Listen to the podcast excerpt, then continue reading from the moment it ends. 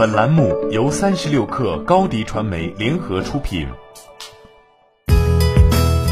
本文来自三十六氪神译局。从学习不同的投资策略到培养正确的理财心态，你在金钱上的整体成功取决于你投入了多少努力。但有关财富的理念，自然是越早培养越好。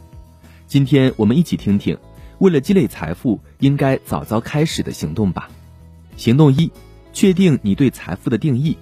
财富对不同的人来说有不同的意义。对一些人来说，富有意味着能够提供物质上的奢侈品，而这对一般人来说可能颇有难度。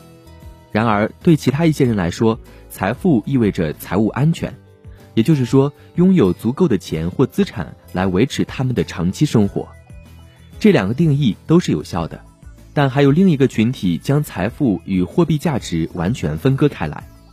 对于这类人来说，财富就是金钱买不到的非物质的东西，比如说幸福、快乐、健康、自由和内心的平静。那么谁对谁错呢？答案是都对。所有这些定义都是没什么问题，只要他们的生活满意度很高就可以了。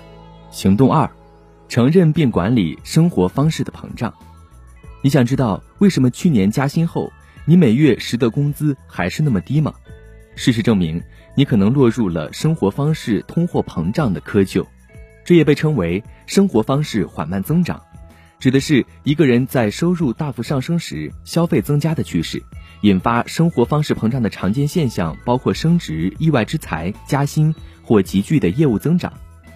对抗这种可怕后果的唯一方法是承认生活方式膨胀是你面临的大问题。然后制定一个计划来帮助你解决这个问题。生活方式的膨胀是由于缺乏延迟的满足感。在升级到新 iPhone 之前，不妨问问自己，能等一下吗？更多的时候，你会发现大部分的购买都不是必要且紧急的，因此可以推迟紧急需求，用来储蓄或投资。所以，如果你现在的房子住着很好，就没有必要再进行家居装修。行动三。只有在有意义的时候才说是。你知道学习如何说不，有可能让你更富有吗？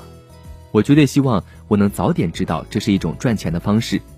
事实上，在你做出任何承诺之前，首先要做个尽职调查，看看这些承诺会给你的生活增加或减少多少价值。如果你这样做了，你就相当于是自己的幸福放在了其他事情的前面，这完全可以接受。事实上。这是阻止自己在不了解的风险投资中赔钱的好方法，即使这个想法来自于你所认识的受过教育的人，也要先确保他对你有意义。行动四：学会承担更大的风险。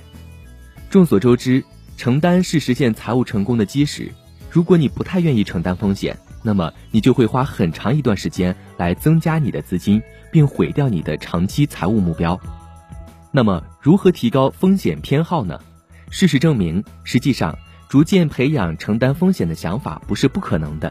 第一步是接受失败的可能性，把失败看作是一个重新开始的机会，或者找到做事的新方法。最后，永远相信自己的直觉，专注于长期目标，不要因为短期内看起来有风险的投资想法而气馁。例如，股票市场可能在一年内经历波动，但长期回报肯定是可观的。行动五。随着时间的推移，评估你的财务进展。当然，每个人都有不同的评估财务进展的参数。无论你的财务状况如何，重要的是要有一个一致的系统来衡量或量化它。其次，记录你的进步对保持你的动力很重要。没有什么比看你的银行对账单更让人兴奋的了，尤其是当你看到的都是现金流入的时候。当然，一份良好的业绩记录。会增强你实现财务梦想的意志力。相反，负债是那些让你花钱的东西。想想任何形式的债务，比如抵押贷款，在计算你的净资产时，你要把你所有资产的市场价值加起来，然后减去你的负债总额，你得到的数字就是你的净资产。它被认为是衡量财务进展的最佳工具。如果这个数字是正数，这是个好迹象。因为这意味着你的资产比你的债务多。总而言之做出正确的财务决策很重要而这些就是帮助我获得成功的财富行动。好了本期节目就是这样下期节目我们不见不散。高迪传媒为广大企业个人提供微信视频号代运营服务商务合作请关注微信公众号高迪传媒。